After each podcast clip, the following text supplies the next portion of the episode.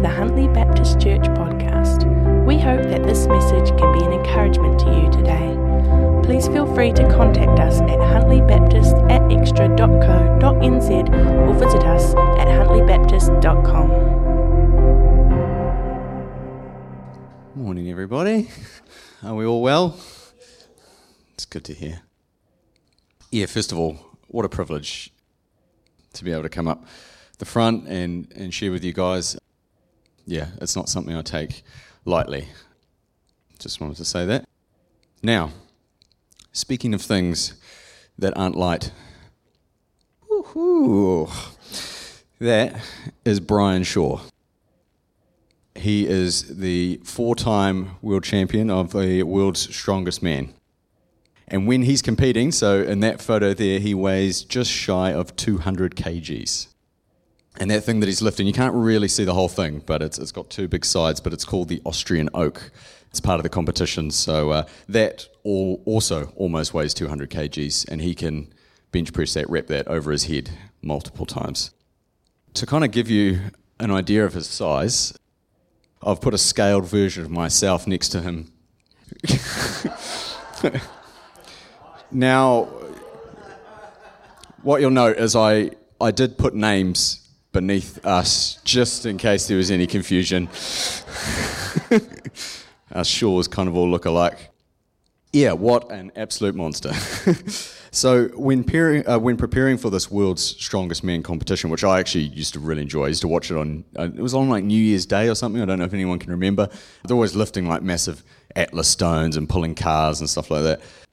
When he preps for this, Brian eats 7 meals a day. Over 10,000 calories, so that's 25 quarter-pounders from McDonald's a day.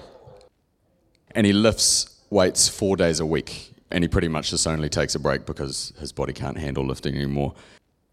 And he does that for the whole year. There isn't much financial gain in pursuit of strength.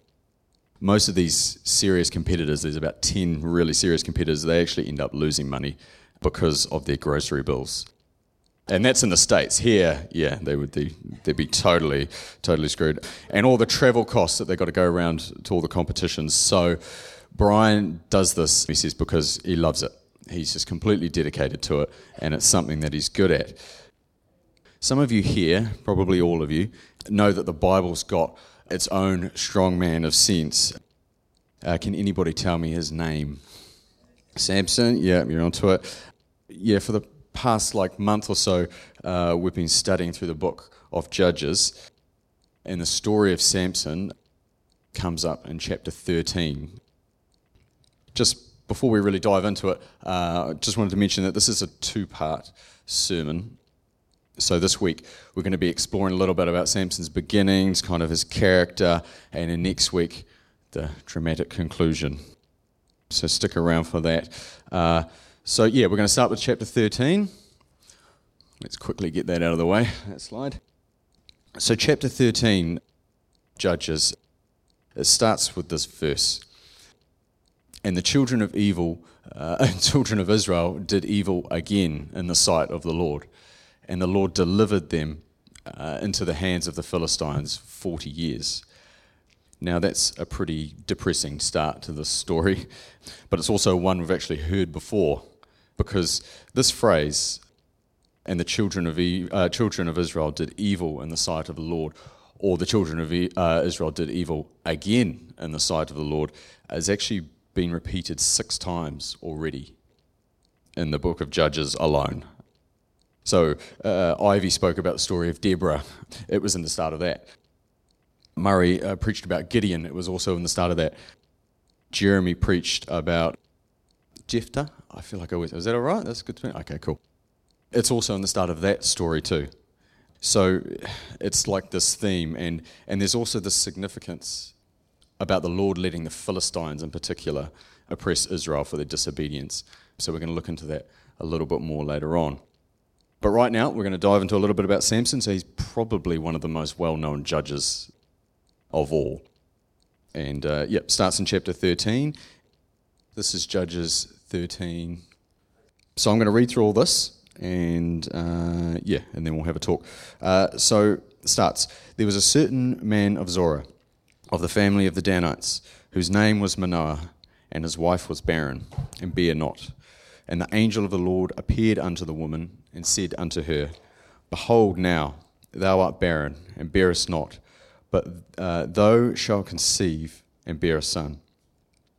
Now therefore beware, I pray thee, and drink not wine, nor strong drink, and eat not any unclean thing. For lo, thou shalt conceive, and bear a son, and no razor shall come on his head.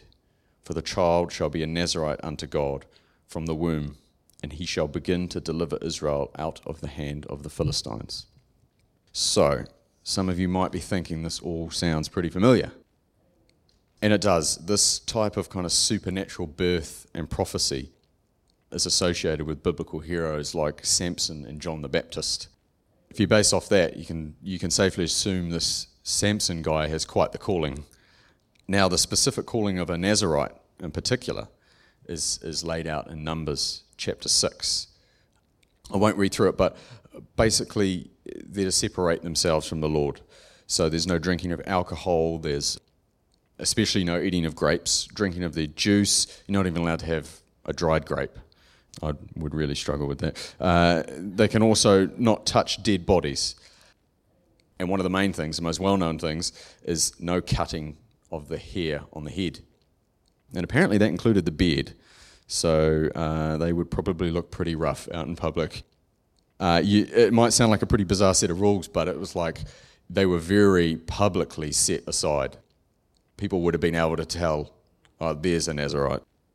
So that's what Samson's called to from birth, and Nazarite vows were normally set aside for a period. Samson's was for life. So the remaining verses of chapter 13, they cover this beautiful story about Samson's parents, which I think kind of shows what they're like. They pray to the Lord that the angel would return and confirm the message and let them know how they were supposed to raise this child. And it does. The Lord answers their prayer. The angel comes back and he kind of reiterates everything and says, yep, the no alcohol, the no this, no that, all the things we've gone through. And Samson's parents, they offer sacrifices to the Lord and the angel disappears. So yeah, to me, I just wanted to say that point because it's like, it shows a little bit about who his parents were. They were, loving, devoted, cared about carrying out the Lord's will. Now, chapter 13 ends with these two verses. And the woman, so that obviously Samson's mum, bare a son and called his name Samson. And the child grew and the Lord blessed him. And the Spirit of the Lord began to move him at times in the camp of Dan between Zorah and Eshtaol. Last week, Jeremy spoke about Jephthah, and it got me thinking about kind of how stark the differences are between the early beginnings of these two men. Jephthah was born out of wedlock to a prostitute mother. Samson's birth was miraculous and was announced by an angel.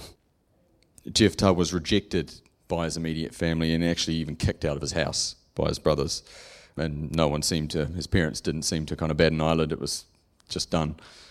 Samson grew up in a loving and supportive home with parents who were dedicated to raising him in accordance to the Lord's will. So Jephthah moved past these things. He grew to be a hero of Israel, used mightily by the Lord, still with his own mistakes and issues, but used mightily by the Lord. What about Samson? We next catch up with Samson in chapter 14 of Judges. And it says, "And Samson went down to Timnath, and saw a woman in Timnath of the daughters of the Philistines.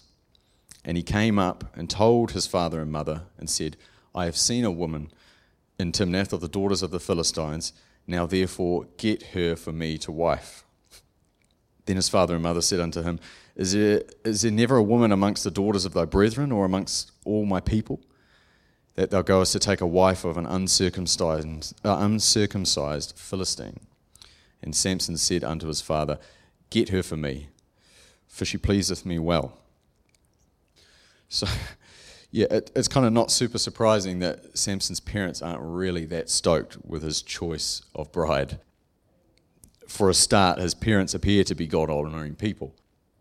So they're probably thinking about the commandments in Deuteronomy Deuteronomy 7 specifically about not marrying people from foreign nations. The Lord warns the Israelites, don't marry people from foreign nations because they'll take your heart away from me. So there's that. And then secondly, it's clearly superficial. It's based solely on looks. So Samson's supposed to be delivering Israel out of the hands of the Philistines, not getting together with them. He's also doing a pretty poor job of honouring his parents by going against their wishes. But then in verse 4, we're let in on a little secret. 14 verse 4 says, "But his father and mother knew not that it was the Lord, that he," meaning the Lord, "sought an occasion against the Philistines." For at that time, the Philistines had dominion over Israel. So even though Samson was kind of a little off course probably on his calling, the Lord wasn't forgetting his promise to deliver Israel from the Philistines.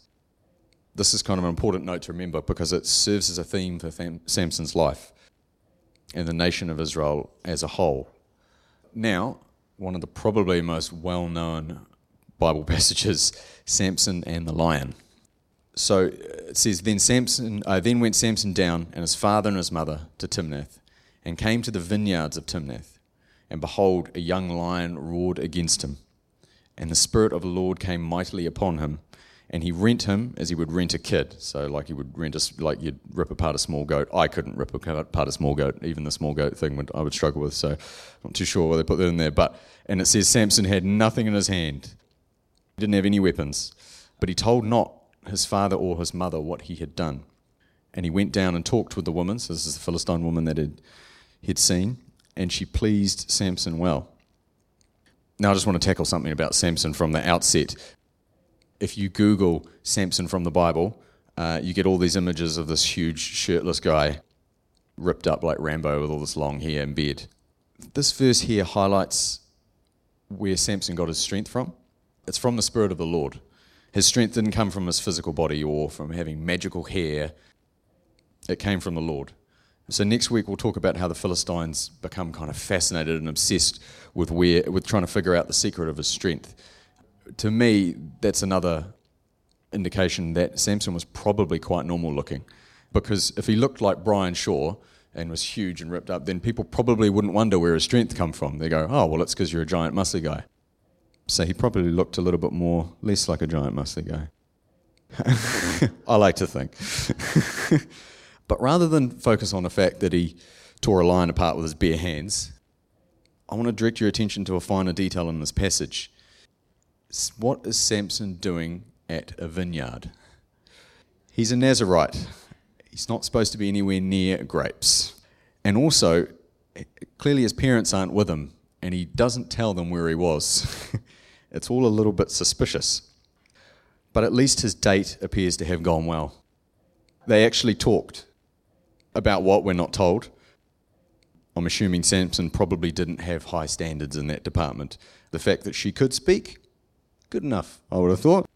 So next we read about Samson travelling back down to see his bride-to-be. And he notices something strange in the carcass of the lion that he'd killed. And this prompts this big thing about him challenging his wedding guests by asking them this seemingly impossible riddle. Judges 14:8 says, "And after a time he returned to take her. And he turned aside to see the carcass of the lion. And behold, there was a swarm of bees and honey in the carcass of the lion. And he took thereof in his hands and went on eating. And came to his mother and father, and gave them, and they did eat.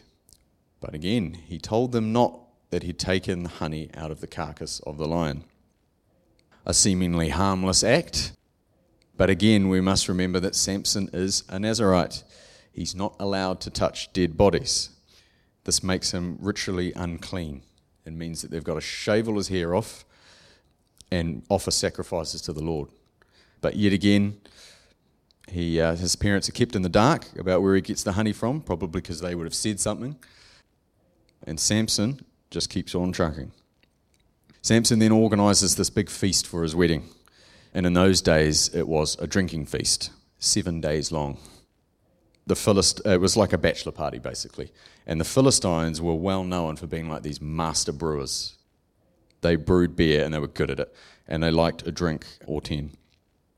Now, it doesn't actually say that Samson was drinking as well, but I think it goes a long way to show like where his head was at. I mean, why would he put himself in that situation in the first place? Again, Samson's a Nazarite. He's called not to drink alcohol, not to drink strong drinks. So it's a little bit bizarre that he would kind of go down this track.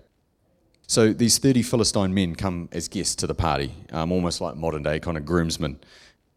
And Samson poses this challenge, this riddle to them. In Judges 12, forward one, there we go. In Judges 12, 12 to 14. And Samson said unto them, I will now put forth a riddle unto you.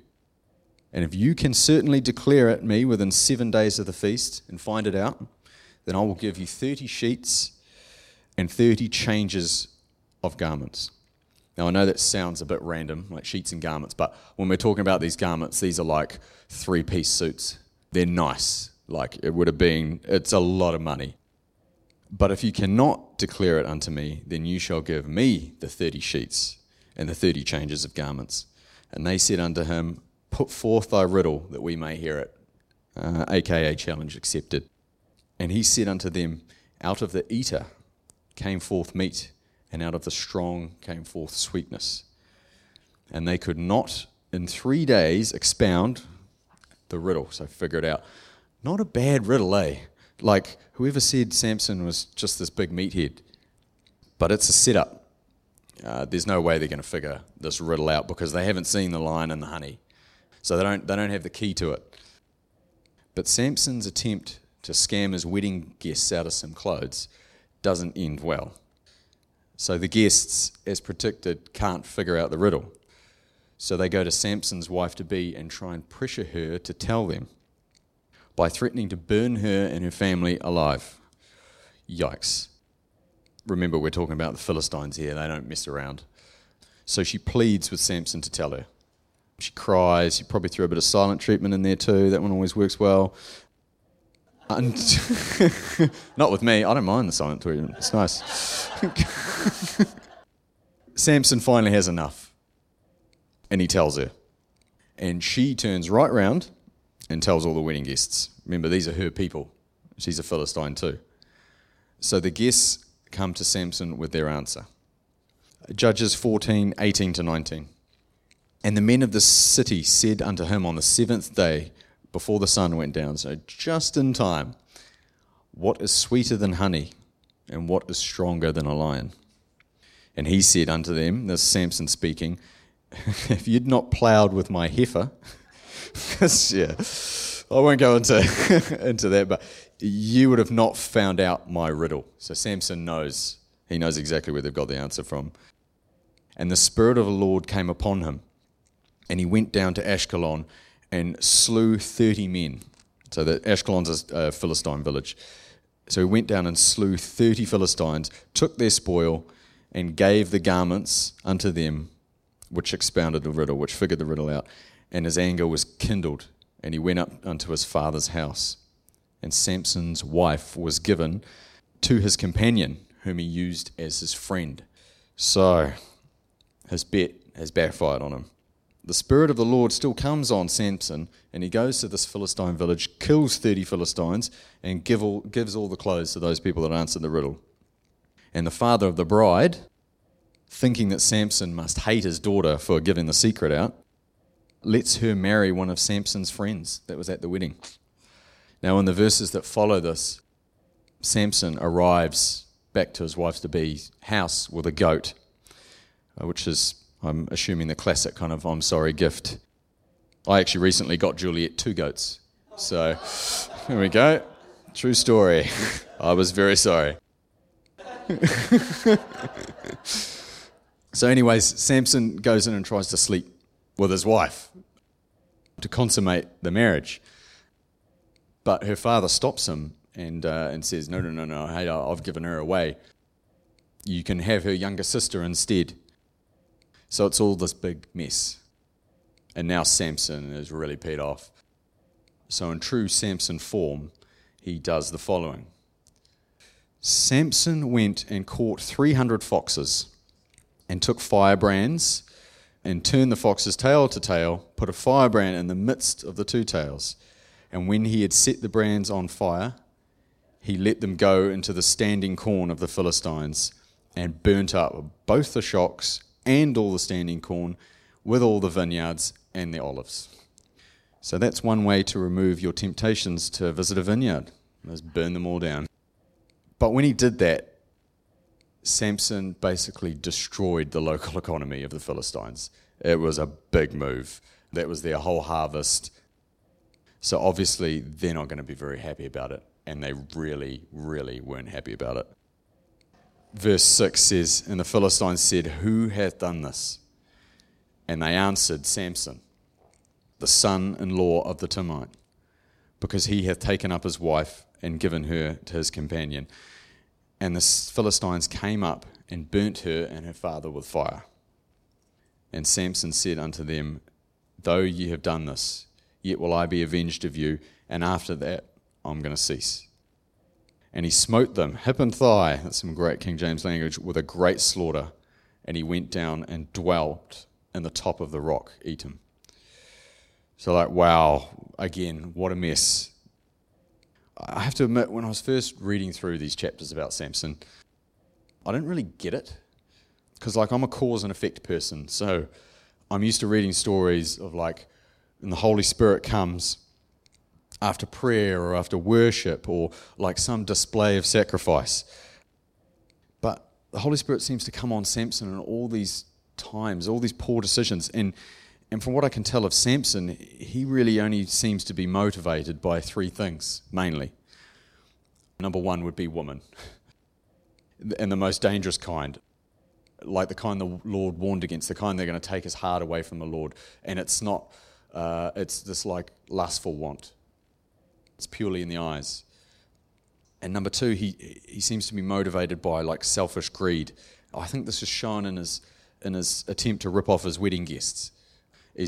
Didn't seem to have much concern about blessing them and taking care of them. He just wanted to get a free wardrobe, and he thought, here's how I'm going to do it. Yeah, and he is definitely motivated by revenge. Yes, what the Philistines did to him was cruel and unnecessary, but Samson has now put the whole of Israel in danger of retaliation from the Philistines. So it got me thinking, I'm like, what kind of hero is motivated by these things? Samson appears to have no interest in carrying out his God-given calling. Remember, he's called to begin the separation from the Philistines, to begin the deliverance. And he's seriously in breach, if not directly in breach, of the very vows that he's supposed to uphold from birth. So I think, I would have to go back and have a look, but I think from last count he's pretty much forsaken all his vows. He's, apart from one, his hair. When I kind of delved into this, I was reading through and I asked the Lord, what's up with this guy? Like, why do you let your spirit come upon him? And he's just always making these poor decisions. And I felt the Lord say to me, this story is not about Samson's faithfulness. It's about my faithfulness. So it's about my faithfulness to my people. See, the truth is, Samson kind of embodied the spiritual condition of Israel at that time. Israel had all these promises from God. They'd seen all these miracles. They had all these prophecies. The Lord had gone before them in battle. And yet all they wanted to be was like everybody else. They didn't want to be apart. They didn't want to be separate. So God would deliver them, and then they'd slip straight back into working other gods. They got delivered through Deborah. They got delivered through Gideon. They got delivered through Jephthah. And then they would just constantly display their faithlessness. And God would come and deliver them again and display his faithfulness. And I was thinking, the sad part is, I think the church can be a little bit the same way. We can have all these promises and we can see and hear all these miracles. And we have this opportunity to be this conduit for spiritual freedom and liberty. But so often, we just want to fit in. We just want to be like everybody else. And I'm speaking about myself here. You see, in Romans 12:2, we're called not to be conformed to this world, but to be transformed by the renewing of our minds. So it's just a point I wanted to put out there. So when we continue with Samson, he's slaughtered all these Philistines. He's sitting on top of this rock, brooding probably. And the Philistines, they've gone and killed Samson's wife-to-be and her father. And now they've gathered their whole army and they're camped out in Judah. So the men of Judah, afraid for their lives, come to the top of this rock to meet Samson. And that's in Judges 15:11. They say, "Then 3,000 men of Judah went to the top of the rock Etam and said to Samson, 'Knowest thou not that the Philistines are rulers over us? What is this thou have done unto us?' And he said unto them," so Samson said to them, "As they did unto me, so I have done unto them." Now, this is a really sorry state for the men of Judah to be in. Just to cast back a little bit, in the beginning of Judges, when the Lord says to Israel, "Go forth and take this land and I'm going to be with you," Judah's the first tribe, that goes to claim their part of the promised land. And they do it. The Lord says, "I'm going to be with you," and they do. They say to Simon, the other tribe, "Right, come with me and let's take this land together. And when you go to take your land, I'll come with you as well." So to me, this kind of says, look how far they've slipped. There's 3,000 of them. Instead of coming to Samson and being like, "Wow, like the Lord comes upon you and you're this mighty man of God. We can do this. We can begin to separate ourselves from the Philistines." They said to him, "Don't you know that the Philistines are rulers over us?" The fight had gone out of them. They were contented to stay under the rule of the Philistines and not to cause trouble. God had called the nation of Israel to stand out, to be sanctified and set apart, but yet again, all they wanted to do was fit in, be like everybody else. So like I said in the beginning, I'm going to touch a little bit about the Philistines, and that time is now.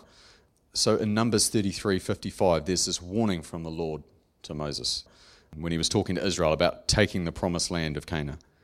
And the Lord says to Moses, "If you will not drive out the inhabitants of the land before you, then it shall come to pass that those which ye let remain in them shall be pricks in your eyes and thorns in your side, and shall vex you in the land wherein you dwell." Pretty heavy, eh? Now I can relate to this big time. Because when I look at Israel's struggling under the rule of the Philistines, it reminds me of my own struggles with sin. You see, at the start of Judges, we read about the children of Israel. They're fighting all these battles for the Lord. They're fighting all these battles, and they're claiming this, and they're taking the land that the Lord's promised them. But their victories were incomplete.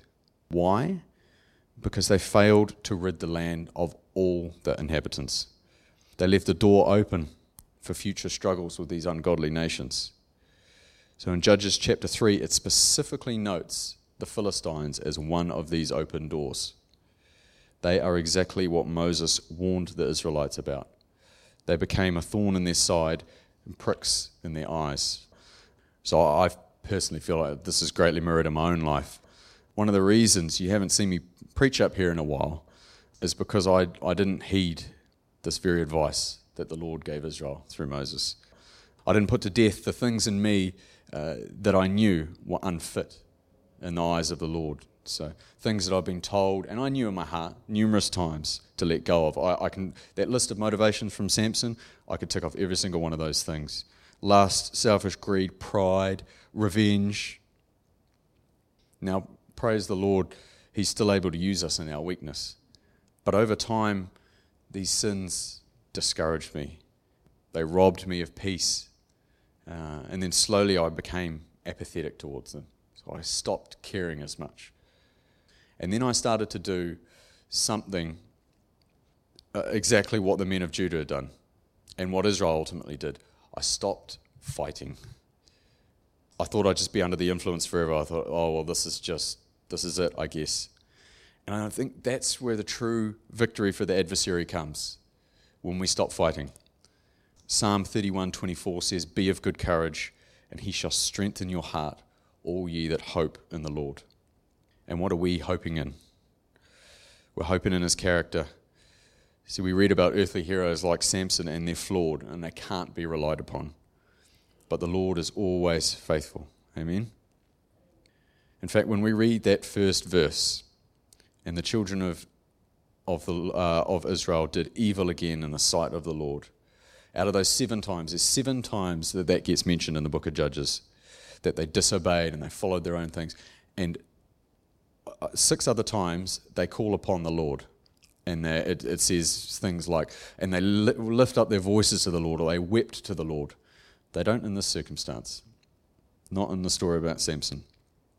But the Lord is still so faithful. He sets up all this stuff to be able to deliver them. He's 100% faithful. He delivers them 7 times out of 7 times. So I know I've been pretty harsh on Samson today, but there's definitely something in his character that I find really admirable. And that's his fire. He's not afraid of a fight. And God uses people like that. He may need to redirect the passion a little bit, but Aaron's got this great saying, and it goes something like this. It's kind of paraphrasing. It's much easier to simmer down passion than it is to stir up apathy. I believe this is it. He's probably got a nice way of saying, but it's much easier to simmer down passion than it is to stir up apathy. And I think that's just so true. Yeah, so my heart for us is that we would be truly passionate about our callings, about our mission, that we wouldn't be tied up in the things of the world, trying to entertain what the world wants, being concerned with all the wrong motivations, being willing to let the Lord search our hearts and bring stuff up, be motivated to see God's kingdom come on earth as it is in heaven. I think we can draw encouragement from what we've read today, especially that despite our weaknesses and poor decisions, God can ultimately work it out for good and for his purpose. Now, does that mean that we continue to make poor decisions and disobey his commandments? Certainly not. We're called to walk in the newness of life as new creations, transferred from the kingdom of darkness to the kingdom of light through Jesus Christ our Lord. Because the harsh truth is, our poor decisions and our disobedience have real life consequences. And they can bring all this unnecessary pain and misery to our lives. I mean, look at the life of Samson. He lost his wife, he lost possessions, he lost his relationships with his fellow Israelites. I mean, we'll go into it next week. They ended up basically handing him over to the Philistines, all because he chose what to do, what was right in his own eyes. And we still haven't talked about all the things he will end up losing. So sin hinders us from stepping fully into the things God has for us, because there's still this open door to the enemy. There's still this thorn in our sides, this prick in our eyes. Now, I know this message has probably come across a little bit heavy. Like I said in the beginning, it's a 2-part sermon, and it was a little hard to know exactly where to draw the line. But I feel like it's similar to a doctor's assessment. First, you get the diagnosis, and that's something that's a little bit hard to hear. But then you get the treatment plan, and that brings hope. So today we've talked about the symptoms, we've talked about the diagnosis, and next week we're going to really dive into the treatment. And I trust that you'll all tune in again, because you wouldn't watch half a movie or read half an article or eat half a packet of Tim Tams. You do it all and you do it right. So I'll see you here next week for part 2, the redemption. And in between that time, a question for you to ponder. Do you have any Philistines in your life? Let's pray. Heavenly Father, thank you for your faithfulness. Thank you, Lord God, that you don't leave us in our mess, but that you're always so willing to deliver us, and that you do all the work, Lord God. Help us to call upon you, to not lose heart. And today, there's been lots said, Lord God, and I ask that you would work in our hearts, you'd stir in our hearts, Lord God, you'd bring up the things that are not of you, Lord God, and you'd give us the strength, the heart, the courage, the fight, Lord God, to deal with them, because ultimately we want to be more like you. So we pray in the name of your precious Son, Jesus, we surrender this week to you, and we ask, Lord God, that you'd have your way in us. In Jesus' name, amen. Thanks for listening to the Huntley Baptist Church podcast. We hope that it has been an encouragement to you. Please feel free to contact us at huntleybaptist@extra.co.nz or visit us at huntleybaptist.com.